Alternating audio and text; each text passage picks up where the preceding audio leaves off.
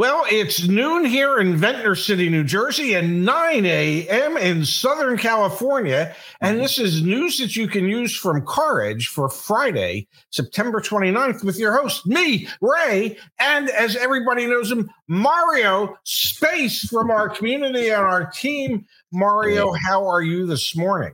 Doing very, very well. Thank you, Ray. I'm doing- glad to hear it. We appreciate that you're filling in for Zach today. For those of you wondering where Zach is, he is at Clickbait University and he is working on his doctoral degree. So um, once he gets back, you'll just be able to call him Dr. Shefska. Um, Mario, there's a, a, lot going on in the world of automotive today. Um, and I think a lot of it has to do with the UAW. Yeah, yeah, a lot of surprises. Uh, think, oh, yeah. Oh yes. Every single oh, day we get like a like a news bulletin. Something's going to happen, right? Um, it is. It, there. There's a lot going on. Justice, if and Justice is actually here, but he is behind the scenes today because he is well dealing with a rather severe cold. Justice, if you could pull up that UAW article, that would be. Uh, look at that. I, I love having a producer. This is just you know, they listen to me. I don't know why. Um, what is that head? I can't. I can hardly read that headline because it's so small to me. But what is that? That the top portion, the breaking news. Can you read that, Mario? Yeah, it says uh, breaking news: UAW to expand Detroit three strike at Ford's Chicago plant that builds Explorer, Aviator, GM site that makes Traverse and Enclave. Wow. So, um, obviously, let me start off by first saying obviously, I was wrong in my prediction that the strike would last 10 days to two weeks. Mm. Uh, we're at two weeks, and uh, there seems to be no end in sight at the moment, and it's only getting worse. Um, what do you, when when you see a headline like that? What do, what do you take away from that? I mean, it's it's probably well orchestrated to create maximum, you know, headlines and pressure. Um, I don't know how that's going to translate, you know, on the actual front lines, you know, when we buy cars and we look at, you know, short term. But I mean, it means, I mean, I think they're pretty smart in just planning everything very well coordinated to just, you know, uh, leverage, you know, their positions. And, and this is not, you know, from from what I'm I'm seeing, you know, President Biden going there and you know getting in the middle of all of this, you know, it just makes things way more entrenched, and we might this might be a reaction also, you know, to those type of things, you know, we see happening, you know. Oh, absolutely! It, it seems to me it's it. This is like slow rolling the strike. Yeah, you know, where you started the strike two weeks ago. Okay, and we we hit a few of your plants, and and um, and we're going to impact some of your parts distributors and things like that. Yeah. And and you know that's really not going to bring the the manufacturers to their knees. Um, but now they're expanding the strike, and and I think they're they're trying to send the message that yeah, it hasn't been bad yet, but it's about to get bad. And and if you don't want to start really negotiating in what the UAW would call good faith, um, that you know more more plants are going to be hit. Uh, the strike will become more widespread and the damage to your businesses will become even greater. Um, I, I, i'm assuming you know this is a well thought out strategy from their particular point of view. I i'm assuming they're hoping it works. Yeah and and it will probably take a little bit longer than you know when you see things happening the, the rhythm that they're happening um, I'm more worried about what's the collateral damage. You know, maybe not so much. You know, if you're looking for a Jeep or a Ford, you know, or GM product, but mm-hmm. what else is going to have happening that's uh, the normal, you know, the the middle class, you know, person, you know, the normal buyer is going to be being impacted because all these uh, how these things impact other areas, you know, in the uh, in the wholesale and the retail market. Yeah. So yeah, those are going to be extra surprises that maybe they weren't planned you know they didn't they're not looking into how that impacts everyone else right and and i know in in the article that that that the breaking news appeared uh, there were a, a, number of economists, Jonathan Smoke being uh, mm-hmm. one of them, um, and a couple from uh, two other organizations, discussing what impacts um, the UAW strike might have on the expanding market in, in the United States, because it, it, it appears um, that everybody's predicting that sales for this third quarter will still be well up, and they're predicting that the uh, um, seasonal adjusted sales rate will continue to go up and be a little slower than what it was in the second quarter. But you, if if this strike becomes prolonged, and and I don't know what prolonged would have to be for it to impact the amount of inventory that the big three had sitting around prior to the strike. Because let's face it, a year ago at this time, uh, there was about 1.2 billion, excuse me, 1.2 million new cars available for sale in dealer inventory or in transit. And this year, it's it's a little over 2 million. So obviously they build up their inventories so that they would be able to sustain some type of, of lengthy strike if they needed to. Um, do you how do you see that playing out? No, and I, I that's a great point, Ray, because some you know probably didn't see that. You know, we were questioning why vehicles weren't selling, and they were you know building out the supply. And I think you know these strikes come in cycles. You know, every couple of years you see one, and they know that they need to build up supply and the, mm-hmm. you know mm-hmm. weather this, and that might also that might mitigate a little bit. You know, the impacts that we see. You know, in short term but it'll eventually, you know, eventually impact, you know, uh, supply in other areas, you know, or might, I think that's kind of the thing right now. They might not go into chatting plants, but the other areas of parts and others, you know, might impact, you know, people that want their cars to be repaired, you know, that I think um, that's kind of weird. That helps, uh, that, that hurts the normal uh, guy, you know, that just is trying to get, you know, by and continue to drive his car because he not even looking for a new one, right?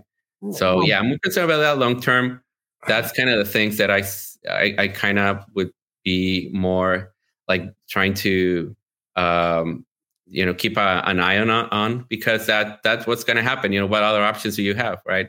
Um, so that's kind of the the thing. I'm, I don't think, uh, you know, from what I've seen, a lot of members, you know, buying, you know, these type of vehicles that are really expensive. A lot of them are holding holding off. You know, they mm-hmm. delay their purchases for a while, and I think people have been have been um, you know, for the last year they've been holding back. You know, um, so I don't know if it's really like there's a need for those that supply to be you know uh, ready available because everyone's still waiting. You know, they're waiting for you know rates to come back down or to for affordability to come back, and that might be you know way way off into the future. It's not going to even be possible. Justice, can you pull up that that portion of the article that that I had highlighted uh, that that I thought um, really played into what we're looking at here. Um, you know, in in that the the concern is that that we can survive a couple of things economically that shouldn't lead us to a recession. Um, we can survive the slightly higher interest rates, which obviously are slowing down sales, and we can probably survive a little bit of the UAW strike. Um, but there are certain things that that make it much more difficult. Um, where was it? The used vehicle supply and pricing. If you could, if you could highlight that, that that to me said so much about what's going on. Um, the industry does run the risk of experiencing more month to month volatility in wholesale used vehicle prices, the economist said. With supply and vehicles so limited, it takes only a small change to impact things. And they they mentioned in here that it it could it'll probably still take three to five years to get back to pre-COVID levels of how things normally operate and that we're probably approaching a new normal as to how vehicles depreciate that they that these prices are going to remain high for the next 3 to 5 years I, I think it's longer than that, but that's just, you know, the, these economists are certainly smarter than I am. Um, well, one would hope they're smarter than I am. Uh, they're certainly better educated than I am. But, but yeah, I, I, I just, you know, I keep saying I think used car pricing is going to remain high and used car values are going to remain volatile through the end of the decade because of all those new vehicles that were scheduled to have been built that weren't built. So that we lost 11 to 15 million vehicle sales that would have had trade ins that no longer had. So there were no trade ins. Um, mm-hmm. do you, as, as someone who deals with our community and, and helping people get cars, do, do you agree with that, that that used car pricing will remain volatile volatile for a while? It is right now, uh, right? Yeah, we still see you know the market's a little bit crazy still. With you know you can see that even with um, when you get like offers, bid offers for vehicles. Like mm-hmm. if you want to sell your vehicle, then one week you see Vroom, you know, really high. Then you see CarMax super high, and then you see wholesale auction because of the uh, the strike. They say reacting, so that propagates to CarMax and propagates. To, so it's kind of like um, a lot of um, reaction, um, a, a, little bit of panic sometimes, and it yeah, it, it it's so sensitive sensitive the market right now that anything it reacts really quick. And people hold back you know when you see volatility people you know they want to step back and, and they don't want to make a, a, decision you know? So that further you know um, creates a hotter market because then people don't want to you know want to buy a vehicle right now. They don't want to trade in their vehicle because prices are so so crazy right? And exactly. I, you see i think i see that also in the housing market like it, you know it's not only the automotive market. I think people are not selling their houses because you know interest rates are so high so what are you going to get you know? What, what are you going to you know going to sell it? And what are you going to get? You know, there's nothing out there you know with interest rates. So you have a, a one point you know one point you know three nine apr you know per, uh, interest rate. And now it's like eight yeah you know, so you're not going to move you know? Uh, and i think we see the same in the car market like you see interest rates so high and if people are like i'm not going to get into another vehicle with an 8% interest rate you know when i'm doing you know uh, 1.9 on, on my current vehicle, I'm going to stay, you know, I'm going to write this out and see, hope for the best, you know? And that's basically, it just adds, you know, to this whole thing because then people are not trading their cars, you know, they're keeping their leases. Um, the, the, the dealers are not seeing that supply come in. So they go into the auctions and they start bidding up all these um, desirable vehicles are the ones that are really hurting right now. That's what we're seeing. Uh, anything that's 20,000, you know, in the $20,000 range, Mm-hmm. There's nothing out there, and the the stuff that we see out there probably not the best best option, and also they're not moving. And people are really that's when you see this situation in the market, like how it impacts those people that actually need those vehicles, and those are the ones that are in less supply, and the dealers are not willing to move, and everyone's bidding up, and then you get the situation where you know they're priced out of the new market, now they're priced out of the used market also. So yeah, I do believe that this volatility will continue. Um, and and you know I've been reading uh, what the Cox economist has been saying for a while, and he's you know he has a long view. You know, long view of the situation takes a while to adjust. And three years also, yeah, it seems it seems it seems very far away, but you know, eh, time it, it just takes a lot of time to build this up again to how it used to be. Yeah, there was there was an interesting quote, um, an interesting tweet from Car Dealership Guy today in regards to something that you touched on earlier that really plays into what we're talking about now.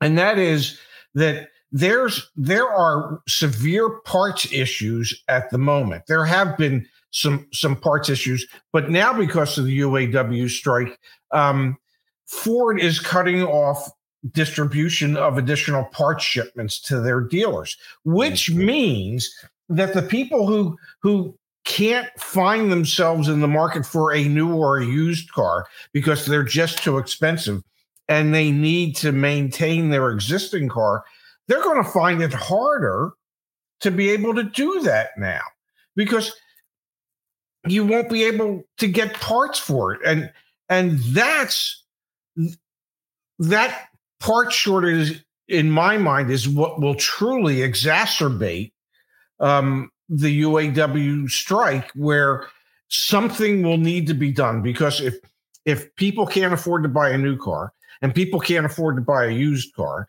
and people can't get parts to fix their existing cars well what's left? Yeah.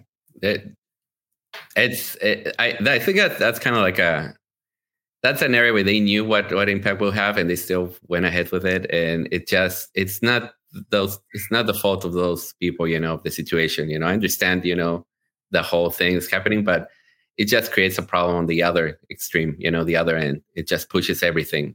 And um yeah it's it's it's a, a that's a sad story because you see that people are holding their vehicles longer and yes and if you go to a dealer or to a you know and they cannot repair it then what are you going to do? It's, it's, it's a situation where they're going to oh, i want to buy a new vehicle. I can't afford it you know i can't i can't do $36000 or $37000 you know on the on a on, on a basic you know uh, uh, crossover suv and yeah so we're to see that situation probably get worse. You know we saw that also i remember we, we, we had your memories but during the during the shortage, there was also like a part shortage, like in vehicles where a lot of my members were coming in because they wanted to buy a vehicle because their vehicle has been three months in the in the dealer waiting for, for a part, right? Mm-hmm. Waiting for uh, ECU or waiting for some of those electronic components, and they just couldn't, you know, move, and they were looking at just selling it as is and just moving on. Um, so yeah, hopefully this is just hopefully it's, it's it doesn't last uh, uh, a while um, because yeah, parts are not you know dealers on stock you know parts for everything you know they they have everything's on on on demand. And so that's going to be tough if you have a, a need for one of those um, assemblies or anything that's really complex and cannot be found by a third party you know. Yeah it's it th- this is a situation that really starts to impact everybody. Uh, mm-hmm. there there was a a study that cox did and I believe it's 83% of people are no longer considering themselves to be in the market for a new car anymore because the pricing is too damn high. Well, that only leaves 17%. Now, I suppose that that that 17% is still a sizable enough uh, portion of the pie to be able to keep selling cars. But I, I don't know how you rule out 83% of your potential customers if you're building new cars and and having used car values continue to go up at least on the retail side of things and and be able to sustain this for any any uh, extended period of time. I mean, we need I talk about it, I guess, every day. And if, if people aren't sick of it, I'm certainly sick of saying it. We we need more affordable options. Now, I say we need more affordable options, and and you know, people with money would say there's plenty of affordable options. But those of us who consider ourselves middle class or less, and and and honestly, I I I, I think of myself even though I make a decent living, I, I think of myself as like the working poor um, because I, I, don't feel middle class in the sense that I, I, don't have the disposable income. I don't have the expenses either, but I don't have the disposable income to be able to buy the types of things that these manufacturers are selling. Um, and and so it just it scares the hell out of me. It scared it scares the hell out of me for my children. It scares the hell out of me for your children. It's you know the the chasm between those who have things and can afford things and the rest of us who can't. That chasm keeps getting wider and wider and deeper and deeper. And and that that just I, it frightens me. I, I don't you know you're a lot younger than me you know. Well hell just about everybody's a lot younger than me.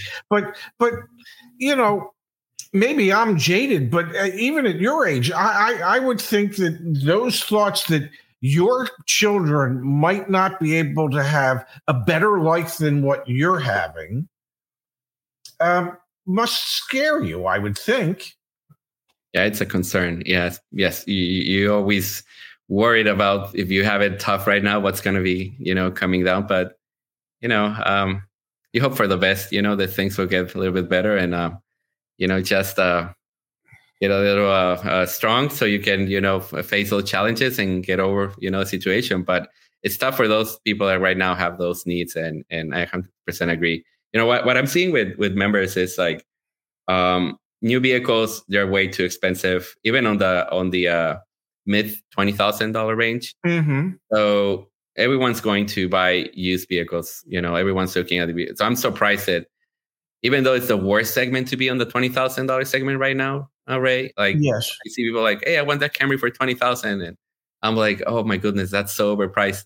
It's the only thing they can afford. You know, it's either that or like maybe try your luck at a Nissan Versa. You know, which is the only vehicle right now that's under you know nineteen thousand dollars, right? Um, or and, Mitsubishi and Mirage. Or, yeah, yeah, the Mirage is out. I think. Yeah, I think it's the last year, right, of the Mirage. Yes, yes. The Versa is the new king of the seventeen thousand, you know, eighteen thousand dollar um, area. So it just doesn't work. It's a small vehicle, right? Um, so they need something for their family, and they just have to go to the used uh, market, and that creates more pressure, and that makes it more difficult for everyone. And now there's nothing affordable even on the used side. That's that's in good condition, right? I mean, mm-hmm. there's some there's some other stuff out there, but it's really, really, really not wouldn't recommend buying anything that's you know under you know fifteen thousand if right now it's not in great condition. But yeah, it's like everything's getting tighter, tighter, tighter, and your options are getting more limited, and people are getting frustrated, and that creates a whole lot of issues for everyone. In, in, on on our video on the main channel yesterday, talked about used car affordability, and to get a $20,000 car today, where it might have been a three year old car three or four years ago, it's mm-hmm. now a seven or eight year old car. Yeah. And, mm-hmm. and so three years ago or four years ago, whenever it was, if you were buying one for $20,000 and it had normal miles on it, that would have been a car that would have had somewhere between 40 and 50,000 miles on it. Mm-hmm. Well, if you're if you're looking at a car that's now seven years old, you're talking about a car that has close to a hundred thousand miles on it, and you're still paying twenty thousand dollars for it. Yeah, and we see that. Yeah, when they come back and want to get into a new car, and they're like impossible to get into a new car with that type of mileage and that depreciation. And and if you're buying a car with close to a hundred thousand miles on it, the likelihood of having some type of major repair has gone up exponentially. Um, mm. And and you know, not not to not to pump what we do up, but you know, if you go to CarEdge and you go and and to our website caredge.com and you click on free data, and you can look at, um, you can you can type in the type of car that you would be looking at, and you can see a breakdown of when major repairs are expected. Mm-hmm. And usually it's somewhere between eight and 10 years. Well, if you're buying a car and it's seven years old, you're going to be the one holding the bag when that major repair is going to happen.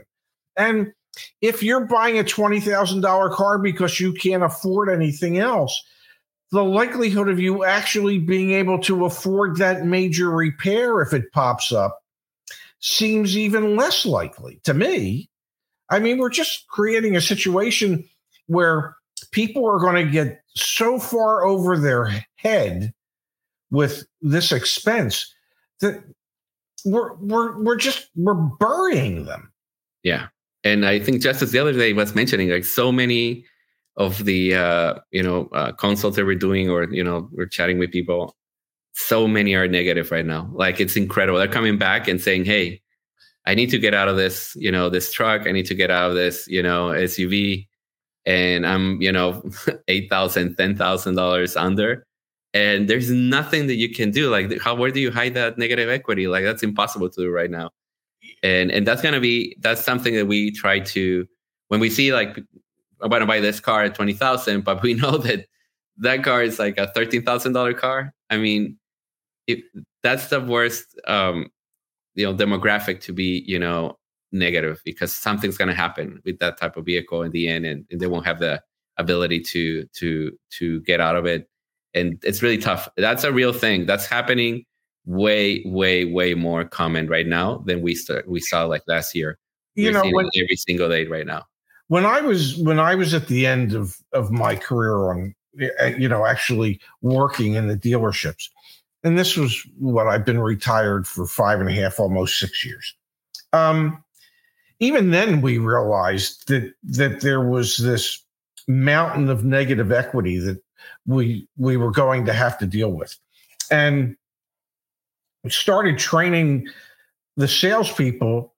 If someone had a trade in, to mention that you know in most cases today people are afflicted with negative equity that they owe more on their car than what it's worth. Uh, so assuming you fall into that category folks how was it that you were planning on dealing with your negative equity? Were you going to be putting money down to cover that or were you hoping to be able to roll that into your next loan and have your payment go up? Because you have to address it and and the reality is it's not the dealership's problem that's trying to trade the car. It's the consumer's problem that is trying to trade the car and that is their responsibility. You know a dealership can only help to a certain degree to to bury some of that but it it economically uh, financially, it doesn't make sense for you as a customer to keep rolling negative equity into your next loan. At a certain point, you you can't roll any more in, and you find that you can't get yourself out. Yeah, no, it's a cycle, and we want to avoid that at all costs because it limits your options. It just it just creates a thing where you cannot get out of it easily. So yeah, so that we, we we saw that like two years ago when people were buying vehicles, and now we see this with the used market more more so because it used to be like new vehicles with markups and all sorts of stuff on top of it. Mm-hmm. We were really worried about what was going to happen with the Hyundai, right? A Hyundai, I know, even though you might be at MSRP with you know three thousand dollar in add-ons, now it's the used car market the concern. It's just a little bit hot, and and you know whether there's some segments that you can still do a little bit okay. I'm not saying that everything's bad Yes. Um, as always, the luxury segment, you know, that those type of vehicles, we can do a little bit better. But everyone in need of a vehicle right now, they need basic transportation, and and that's where it, it gets an issue. And we see this with every single day with people coming in. You know, I can't move on this vehicle; they just won't move. They they won't even answer. You know, mm-hmm. and I was I was asking you know Igor about it, you know, um, uh, today in the morning, and and it's just that dealers also, you know, they don't have supply, you know, they don't have those vehicles and mm-hmm. they just hold and they will wait until that person comes in and pays whatever they're, they're asking, right? Um, so yeah, it's a whole thing. And this probably has to do a little bit with the uh, strike, but also has to do with interest rates. It also has to do, you know, with the overall economy. So it's like a whole thing. I think the article kind of mentioned that, right? Like, like, yeah, we can take one thing or maybe two, but what happens if we have three, four, you know, hits exactly can we get out of it? Man, um, you know, you, you probably know this more than I do because you have the perspective of these type of situations happening more in the past, but it, it seems difficult, right? You know, we see what interest rates does alone. Imagine what, you know, unemployment, if unemployment goes up, you know, what will happen? Yeah, kind of be like a whole other situation. it, it is, it is almost, it feels like a perfect storm. Yeah. Of there's just too many things coming together at one time that can mm-hmm. negatively impact all of us. You know, it, it, won't just impact the automobile industry; it will impact all of us as a as a country. And and you know, you, you just kind of hope that we can survive that perfect storm. Um, we'll, we'll, we'll just have to wait and see what happens. I would like, if you don't mind, I would like to take one moment and, you know, I, I keep seeing in the comments, people are wondering where our dear friend Kimberly Klein is, the F&I goddess herself. And so I would just like to share with everybody where Kimberly is. Um, Kimberly has decided to go off on her own, and it was her decision to do that. It was um, a great loss in our minds when she decided to do that because she was such an important part of of what we do here in our team and and how we interact with our members. Um, but kimberly wants to concentrate strictly on the f&i side of things. And uh, i believe her plan is to develop her own youtube channel on her own just dealing with f&i issues. And my understanding is that she was taking all of September off um, and then starting up again next month. So, for those of you wondering where Kimberly is, she's still in West Virginia. Damn it, um, she's she's resting up and getting ready to start her very own YouTube channel herself. We love her. We miss her. Um, nothing against you, Mario, but my Fridays are just not the same without her. Um, um, but but that's that's what's going on with Kimberly, and we we do. I think we will all agree with it. Her contributions to what we do were monumental and uh, hard to hard to replace. Um, and and damn it, Mario, I, I, I think we killed a little more than a half an hour already. Yeah, yeah, it was really fast. yeah, it's amazing, and and I have another show to do in 14 minutes where actually Phil and I will uh, blonde wig for Mario. I like that. Uh, That's a good one. well, well, perhaps I'll put on the blonde wig. Um, um, but uh, I will be on the electric show with Phil today. Phil and I will be on at um, 1245. So Mario, I, I want to thank you oh, for, oh, thank you. for filling in for Zach. There's been a lot of not Zachs this week, and there'll be two more days of not Zach on Monday and Tuesday because, well, he won't be back from his travels uh, and ready to go back to work with me until Wednesday. Um, so, Mario, thank you. Have a great weekend. Justice, feel better. Thank you for producing. I couldn't have done this without you. And uh, for everybody out there. We will see you back here with more news that you can use from CarEdge on Monday at noon Eastern, 9 Pacific, 8 a.m. in Anchorage, 6 a.m. in Honolulu. And for all the Manila maniacs out there that can't get enough of us, we'll be on at midnight on Monday. Thanks, everybody. Have a great weekend. Yeah. Thank you, Mario. Bye, Ray.